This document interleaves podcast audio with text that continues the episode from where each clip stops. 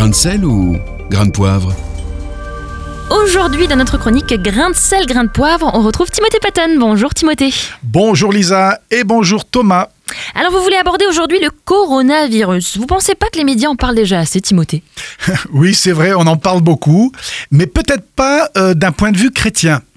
Et si le corona, et ça c'est ma question, si le corona nous forçait à changer notre façon de, entre guillemets, de faire l'Église? C'est-à-dire, Timothée?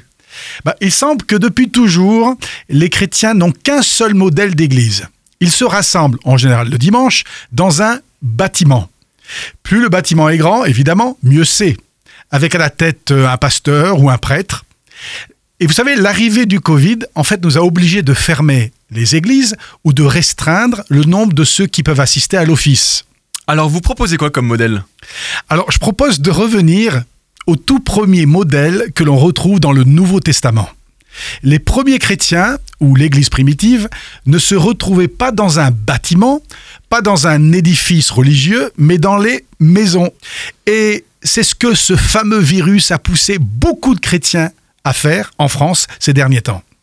De plus en plus de croyants découvrent ou redécouvrent les avantages de se retrouver à quelques-uns dans une maison. Et finalement, quels sont les avantages, Timothée? Eh bien, Lisa, euh, déjà, déjà, quand vous n'avez pas de bâtiment, vous économisez. Hein, quand vous voyez le montant pour construire une église ou les frais d'entretien, alors que le bâtiment parfois ne sert que deux ou trois heures par semaine. Alors, dans une maison, eh bien, vous sentez déjà que vous faites partie d'une famille. Euh, c'est plus facile de prier en petits groupes que dans une grande assemblée. Euh, quand le responsable partage un passage de la Bible, on peut plus facilement lui poser des questions.